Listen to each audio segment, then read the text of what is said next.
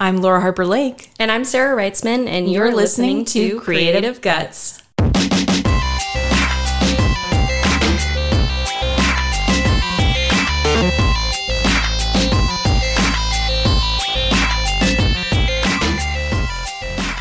Hey friends, thanks for tuning in to Creative Guts. Today we're talking with Marsha Wood-Mertinooke, an interdisciplinary artist living in Goffstown, New Hampshire. This is another artist whom we don't know. We've never met her, so it's extra exciting getting to know her here on the Creative Guts podcast. So let's dive right into this episode and learn more about Marsha's art and what inspires her. So how do you want to say your name? Do you have three names, like on Facebook? Yeah, pretty much. Marsha Wood-Mertinooke. I mean, I resisted taking my husband's name for a long time because it is, like, nobody knows how to say it. It looks cool, though. It does. Yeah. And the thing is, I discovered I had no idea how many Marsha Woods existed. Really? I felt with a name like Marsha, how many can there be? Are there a lot? A lot. There's even a whole gallery in the Midwest called the Marsha Wood Gallery. Named after you. I know, right? Well, so I thought to myself, you know, a couple years ago, I was thinking, I'd really like to be able to differentiate myself here. Mm, you know? Absolutely. Because I'd like to be able people to know that, like, my work is mine and not some other Marsha Wood. Yeah. So, very unique. You know. Yeah. I said, you know what, fine, we'll tack on that last name. So, so you do a healthy mix of everything, it seems like. We're seeing a lot of printmaking and oil painting patterns on your social media and your beautiful website. Why don't you tell us about your art style and kind of what you're into and how you define yourself as an artist? So for the most part, at this point in my life, I'd say I'm an oil painter and a printmaker. Those are my primary mediums at the moment. And, you know, it started out mostly because of finances and space. Mm-hmm. You know, as far as what you can make, those are pretty cheap, portable things you can do, you know. And I've grown to love it because when I went to school, I never planned on becoming a painter or a printmaker. When I went to college, I went for ceramics. Really? And I got my degree in ceramics, and I still love it. It holds a very special place in my heart. But when I got out of school, that's when I got sticker shock. Yeah. Excuse me. And I realized, you know, to be a ceramicist, you really have to have access to space. I mean, lots of space, because it just that's the way that medium is. You know, that's a very space intensive thing to do. Unless you're working in like 1-inch figures or something. You know, right? Exactly. And so, you know, I still love it. I still feel like someday. Maybe I'll end up back there. It's such a wonderfully tactile medium. Mm-hmm. You know, it's very connective to the earth, and it's wonderful. But, you know, for now, what I'm into is the two-dimensional, the paintings and the printmaking. And another thing I never thought I'd be doing, I do a lot of still life. Mm-hmm. And that was another thing. When I went to college, I was only ever interested in figurative work. I couldn't see how anyone found a still life interesting whatsoever. But I think that also informs the way that I approach my still life. If you look at my works, and I didn't even realize I was doing this, I'm taking my still life subject matter and kind of making portraits of these things. And so I think each object kind of has its own life. Absolutely. You're taking very mundane, almost throwaway objects. In particular, I'm citing I don't even know what you call them, the little tabs that are on loaves of bread to close and to seal it up. Yeah. Yeah. And what inspired you to focus on a series of those with beautiful, luscious patterns behind them and intricate, unique details on each of the tabs? You know, there's a couple of reasons. I mean, first of all, they're just an interesting piece of design. If you're really looking at them, they do the job that they're meant to do perfectly. And we don't really think about that. It's something we kind of take for granted. It's there and we have it. And so for me, it's somewhat symbolic of motherhood. And it's something that has really tied in. These are things that I've started to notice just, you know, having become a mother, the things that we kind of overlook and take for granted that make our lives easier and possible, that we're not really noticing so much. Things like the bread tab. That our bread would be stale if we didn't have this little tab to hold it shut. The most insightful take on bread tabs ever. I know. It's like a little piece of poetry. Next time I go for the bread, I'm going to be thinking of that. And I just love, you know, the other thing is I just love kind of in the same vein. I love looking at things that are kind of trash, kind of throwaway, you know, and really saying, you know, what makes it trash? Why is it trash? You know, and examining that and really saying, well, maybe this trash is beautiful. You certainly do it justice. Thank you. It looks so cool. Yeah. Thank you. Kind of blown away. Yeah. Also the slides, like old slides that you do are just, because I love working with memory and faded memory. Like that's a concept I keep coming back to with some of my approach to stuff. And you are completely capturing that. So it's oh, it's so dear. I'm very interested in the idea of nostalgia and what evokes nostalgia and why certain things, they're almost representative of like a souvenir of our own lives, right? Things that you can look at and think, you know, this is not just the object. This is a part of my past. And it's almost like the past is a place that you're trying to capture, you know, and I love trying to find objects that can kind of bring that to mind and make you think, you know, not just like, oh, you know, I like that. More about having that piece of what you were. Does that make sense? Yeah. It really does.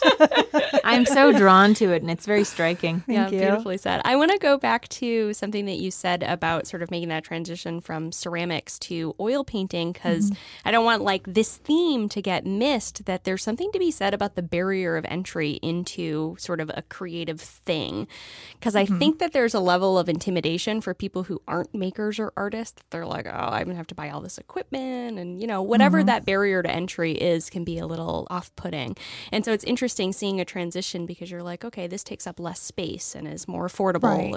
Right. And and I mean, you know, nowadays there are a lot more places where you can go and rent studio time and really pursue doing those things. You know, you can join the New Hampshire Potters Guild on Facebook, and they will have all kinds of resources for you to find a way to create. But again, when I came out of college, that wasn't as easily accessible information, you know, at least to my mind, that's how it seemed.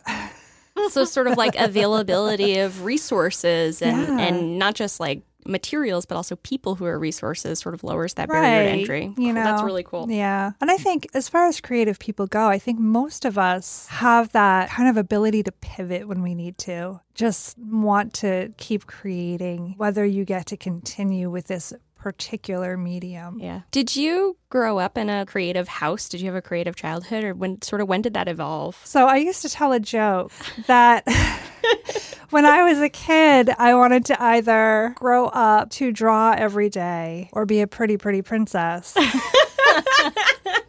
And then I'd say, and look at me, I'm a pretty, pretty princess. But no.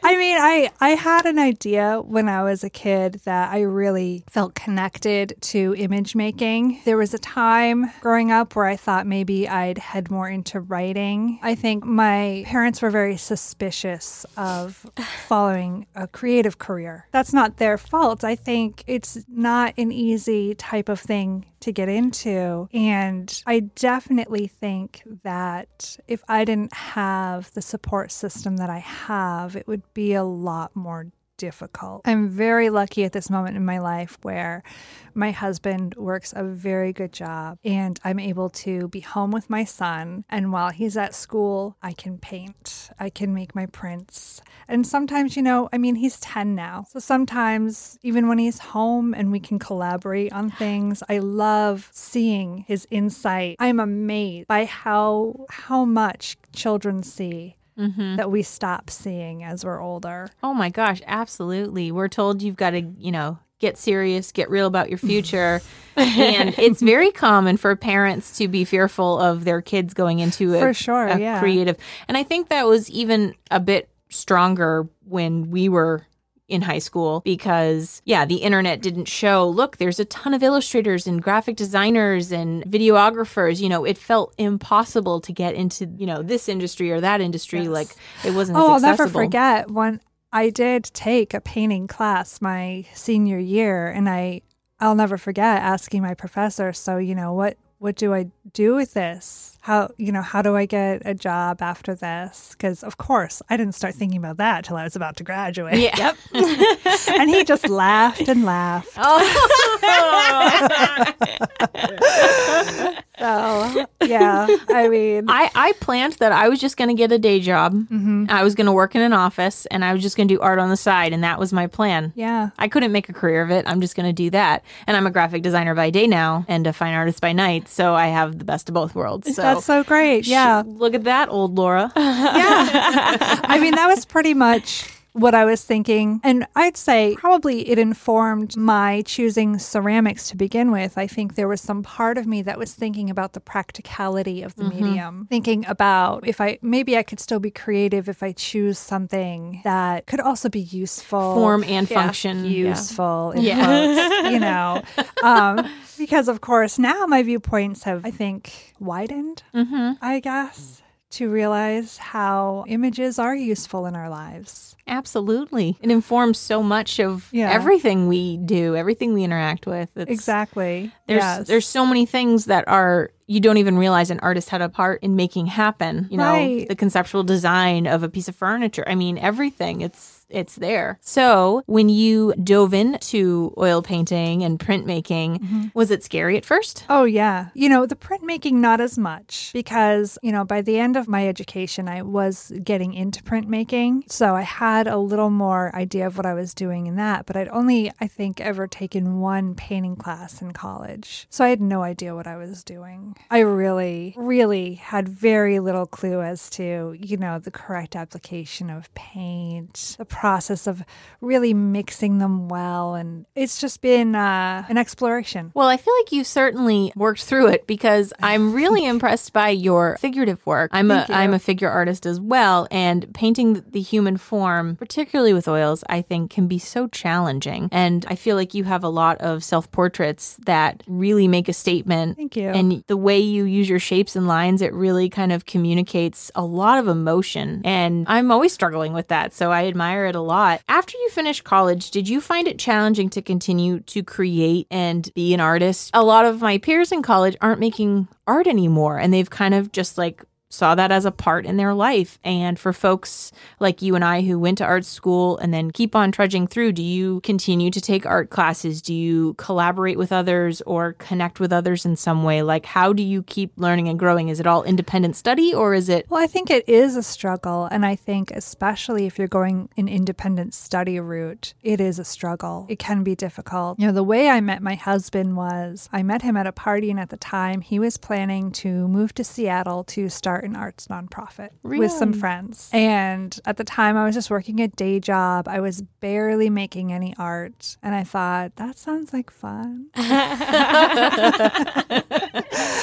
So, you know, we went and we did that for a while. And, you know, we eventually ended up back in New Hampshire, obviously. And I'd say for me, there is kind of an ebb and flow as far as getting your artistic energy from being in a group and getting it from being alone. And I think being with a group and sharing space and being able to see others' work and have other people see your work, that's invaluable. There is nothing else like that to keep you motivated. And I'd say as much as people critique social media, that's something that Instagram can give you. If you're not in a group, you can pick up your phone and take a look at what everyone's doing and just be inspired by all that's out there there, all the different visions that people have, things that you'd never think of, you know, and it's all there. And I think that's a really great way to keep inspired. Mm-hmm. Of course, it's also a really great way to get depressed about your abilities. I could not agree more. I love, and that's why I love so much when people post process pictures. Yes. I love to see a work in process because I'm like, oh, that's how you did that. That's cool. Yeah. I kind of made a resolution for myself on my own Instagram to try to share process pictures. And it was a big deal because it was scary. Mm. I feel like my perception anyways going into it was when you put a piece of artwork out there, it's done, it's ready to be seen, it's finished, it's polished, it's perfect, just how you want it. To show people how the sausage gets made. It was really scary. But unlike how real sausage gets made, it's a lovely, beautiful thing to see. You know what? Not always. And I can tell you, this is part of why I have a lot of self-portraits, because I personally have a hard time seeing my friends or my family or the people that I love in that ugly stage of the painting. There's always a stage of your painting where you're looking at it and you're like, this is so ugly. Yeah. I cannot believe I've done this to them. I need to throw it out. Yes. Mm-hmm. But if it's just me, I'm thinking, oh, I can always just make another. It's just me, whatever. That's so cool. And then meanwhile, you know, you take a look at it. It looks like I'm a total narcissist because it's just like me over and over and over again. But for me, it's that freeing ability to think like I can get through that ugly stage and not have to worry about, you know, this person seeing it and thinking that's what you think I look like. Yeah. I definitely have that as well, but I equate it to it's just the awkward teenage years of the piece of your painting. Like it's gonna grow up if you put the time and effort in. It's not gonna be an ugly duckling. You will survive and grow up, and you know, I look at it like it's, you know, your baby at conception. It's got its ugly years of like, don't take my picture, and then it gets good. And then it gets good, yes. You know, but it can be difficult, you know, if you grow up looking at art history books and most of what you see is all these beautiful masterpieces, it can be really hard to go through that process and then to also show it to other people. Yeah. I almost look at it as it's a way for me to document the process for myself. Right. And it's like these other people are just walking by on the street. If they see it, cool. If they don't, cool. I can look back and see the work I did in 2018 and how it compares to the start of 2020 and be like, oh, damn, girl, you are okay. You can see your own glow up. Yes. Yeah. Absolutely. No, and it's true. And I can't tell you how many times I've had to go through my own feed to figure out when I made a piece. Yeah. Same. You know, so it is a great tool for keeping track of what you're doing and to really also, if you're thinking, oh my gosh, I'm just not producing the way I'd like to be, to look through and see, but I am. Yeah. Mm-hmm. Yep. I really am. Yeah. I find it interesting, too, to see what people who follow me like and don't like. If I get a big reaction to something, I'm like, oh, okay, you guys like this style. Like, whatever that means, whatever, I don't know. I know. Sometimes I post something that I don't love and people like it, and I'm like, oh, no, you're wrong.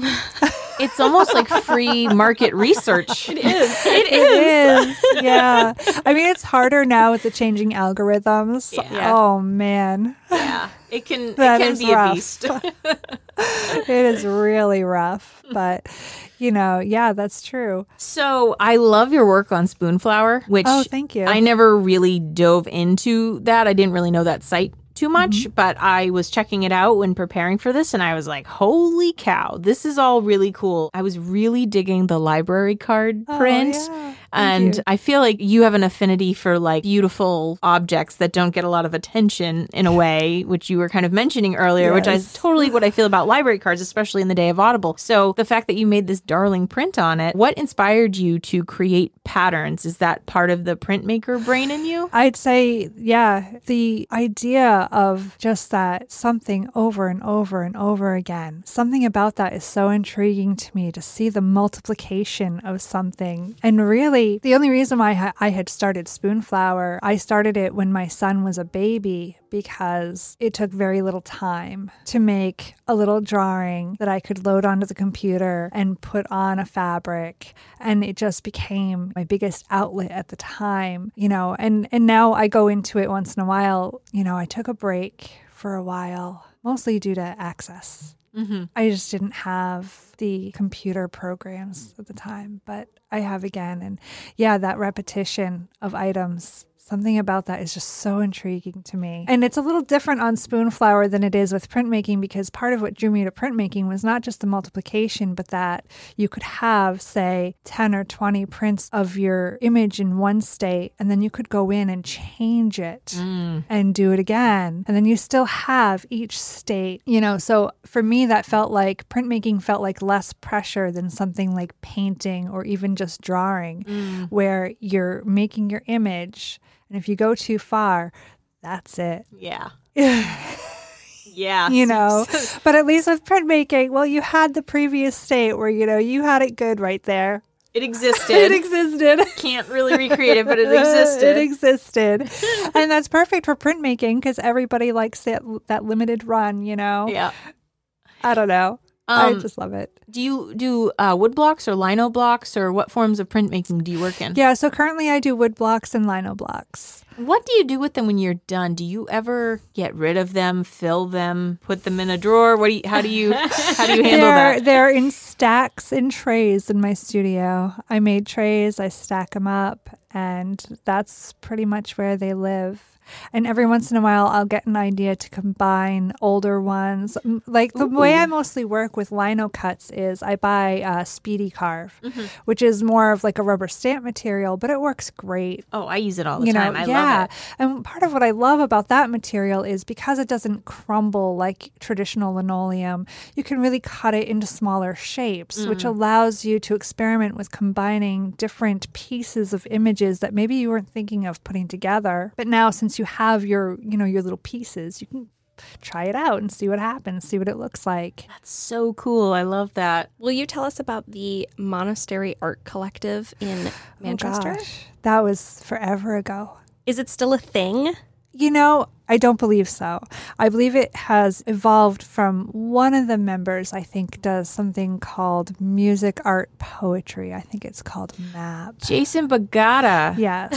So he was in the monastery. He was my professor at Chester College. Oh, that's so funny. And I had a studio at the monasteries, but I wasn't a part of the monasteries. Really? But yeah, so you were there. But this was like 2007, 2008. I mean, it feels like another lifetime ago, to be honest, because those were some gritty studios. Oh, yeah. They were gross. And dangerous. Yeah. A friend of mine once made the mistake of, like, she made it into the basement. Where homeless people went and peed? Yeah. My friends and I went down there before. It was spooky, and we were trying to capture ghosts. You know, I'm having deja vu. No. I don't think I would trade that time for anything. It was such a passionate, creative group we had. Everyone just really wanted to make art and make the best art they could make. That was one of the times where I'd say that was really inspiring to be in a group. I was definitely thinking of themes and ideas I don't think I would have come across outside of being a part of that. I don't have the energy for it now, but then it was amazing to be in such a group that was so creative and so driven and passionate that you'd all just stay up all night creating, and it wasn't any big thing. Yeah. That's just what you did. It was great. Yeah. Oh, I think that's so funny that, like, most people have no idea what that is. We also saw online that you are a member of the Women's Caucus for Art. Yes. Which I'd never even heard of. So what the heck is it? It sounds cool. So I'm passionate about this because the Women's Caucus for Art, it's a national organization with local chapters. It is a group of self-identified women who are trying to promote women in the arts, basically trying to get more inclusivity, more representation, education. It is an amazing group of women, again, driven, passionate, knowledgeable people that will really inspire you. And nearly every state has at least one chapter. They have a national conference every year. It is very cool. It is not that expensive to join. I want to say it's something like $60 a year. I think I saw $65 for new members. And that gets you membership. I mean, it's different for every state, what the membership fee is. But here in New Hampshire, yeah, $65 a year. And you have, you know, access to all the resources, all these women who are very supportive. They will share any information you're looking for if they have it to provide. And they're so great about pulling each other up. That sounds awesome. The local chapter has a spring meeting and a fall meeting every year. Mm-hmm. You can go to it without being a member to get a taste of what it's about. But the New Hampshire chapter in particular is recognized nationally for being one of the most active chapters. Ooh, I'm really interested in learning more about this. I might have to sneak into the spring meeting. And I suggest for female artists who are looking to really find a group. This is a group to get into, you know. Our local chapter also has what they call pods, which because New Hampshire is kind of a spread out state. Yeah. And we have the one chapter for the whole state. These pods are more local groups that meet periodically to just kind of, you know, each one does different things, but a lot of them do things like you get to share your work, critique. Sometimes you'll go on a field trip, things like that. That's awesome. It's a great group. And really, I encourage, especially young women, we need the new blood. I can't believe I've never heard of this. I'm on their website right now, WCANH.org. And it looks like they also have scholarships. They do. And they do exhibitions. This is awesome. Yes. The scholarships, I believe it's a $1,000 scholarship to female student. And we give one out every year. I believe last year we gave out two. That is so wonderful. Yeah. I definitely benefited from a few art scholarships way back when, a million years ago. And it helps tremendously. Oh, it does. It really helps. We've been trying to get the word out. Well, you're doing it right here on Creative Guts. I know. We'll definitely be posting about it on our social media and website and everything. I think they'll appreciate it for sure because, I mean, they're always excited to see new people, too. It's not one of those groups where you walk in and you feel like the record scratches. No,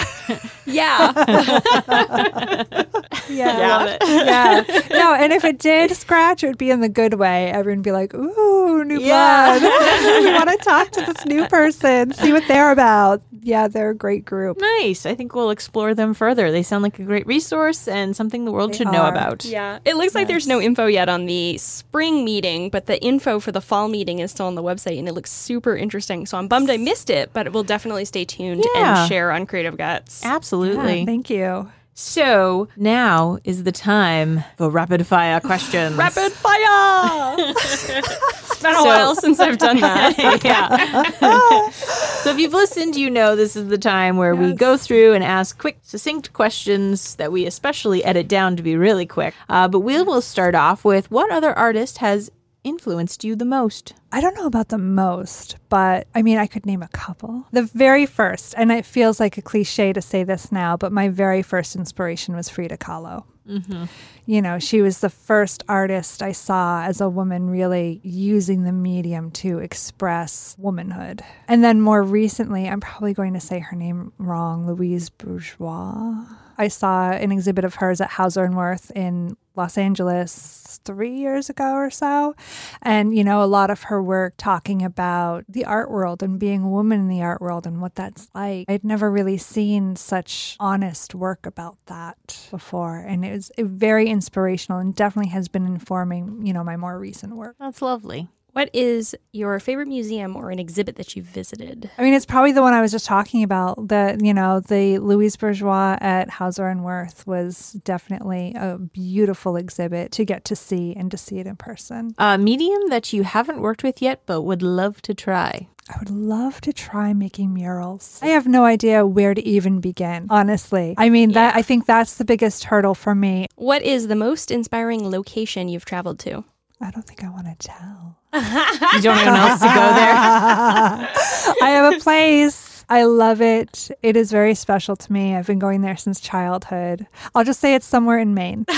Perfect. Mysterious. That's okay. Because this is probably going to sound like woo-woo, but something about Maine, I feel like the sky is different. And you don't think of it that it's so, it doesn't seem that far away. It doesn't seem like it would be so different, but something about it, it just seems like being so close by wouldn't feel so different, but it's something about it is definitely stirs something in my soul that's different from anywhere else. That's for sure. What is your favorite color? Yellow. Oh, that was a shock. I think it's obvious. She's in a banana suit, folks. Of course it's yellow. I currently look like the man in the yellow hat. No. We're wearing the same color, though. Yes. I love mustard yellow as well. Very particular yellow. I love the mustard yellow. Well, if you're interested in seeing what it looks like, folks, head on over to our Facebook page where the selfie will be posted of this of this episode. Nice, Laura. Right. That was smooth. What's your favorite scent? Well, combined oil paints and coffee. Oh, that's good. Mm-hmm. That smells like something getting done. Yeah, I love it. Favorite sound? Probably cat purring. Aww. Oh, that's good. I know. I'm such a cat lady. But I thought for sure you were going to say the seagull siren. Oh, my gosh. Good callback. Nostalgia. Get it? Callback. That was not a seagull, but No.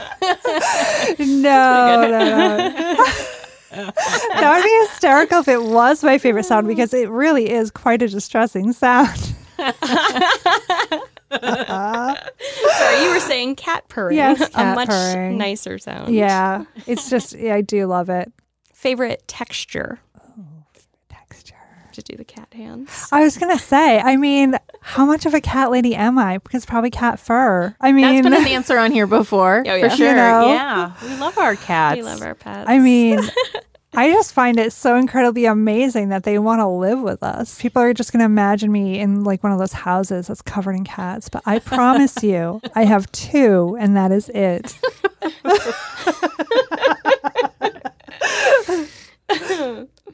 All right. Final question, our favorite question to go out on. If you could go back in time, what advice would you give your younger self?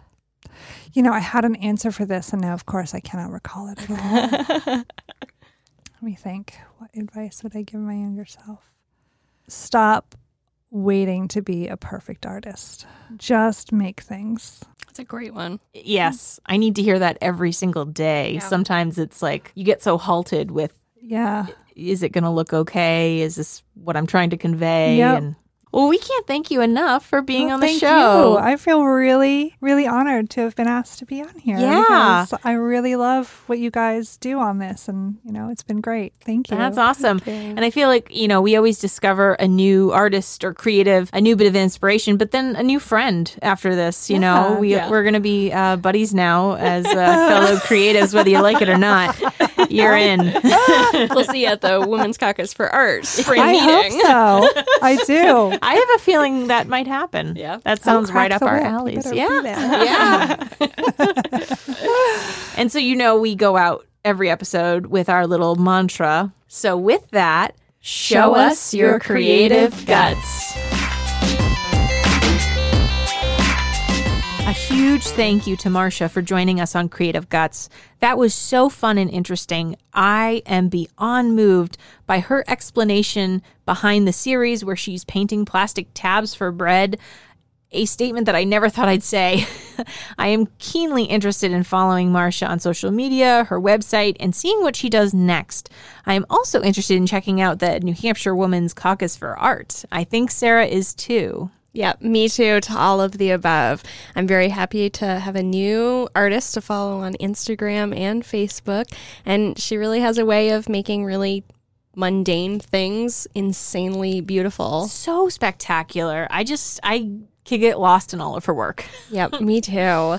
You can too if you check out Marsha's art at mwmertinooke.com. She's also on Facebook, search Marsha Wood-Mertinooke Contemporary Art, and on Instagram where her handle is at m_w_mertinooke. Mertinooke. And, you know, you can hop onto our website, creativegutspodcast.com, where we will have links to her stuff. We know that spelling is hard, and that's why we have your back. We're looking out for you, listeners. Thanks so much for tuning in to Creative Guts. We'll have a new episode for you next Wednesday. Woo! Hit the thing. We have a sponsor ad where it goes, oh, I wish we had the button programmed for the record scratch. We always say we're going to do it. There's sound effects on this board and like the Janet Jackson button. We've labeled it. Now, see, my question about voice acting, because I always think this is hilarious when you're watching like a cartoon or something. Yeah. And they have to be like, I mean, they have to shout that like a million times. I'm going to start over. Cut that. Wednesday. Do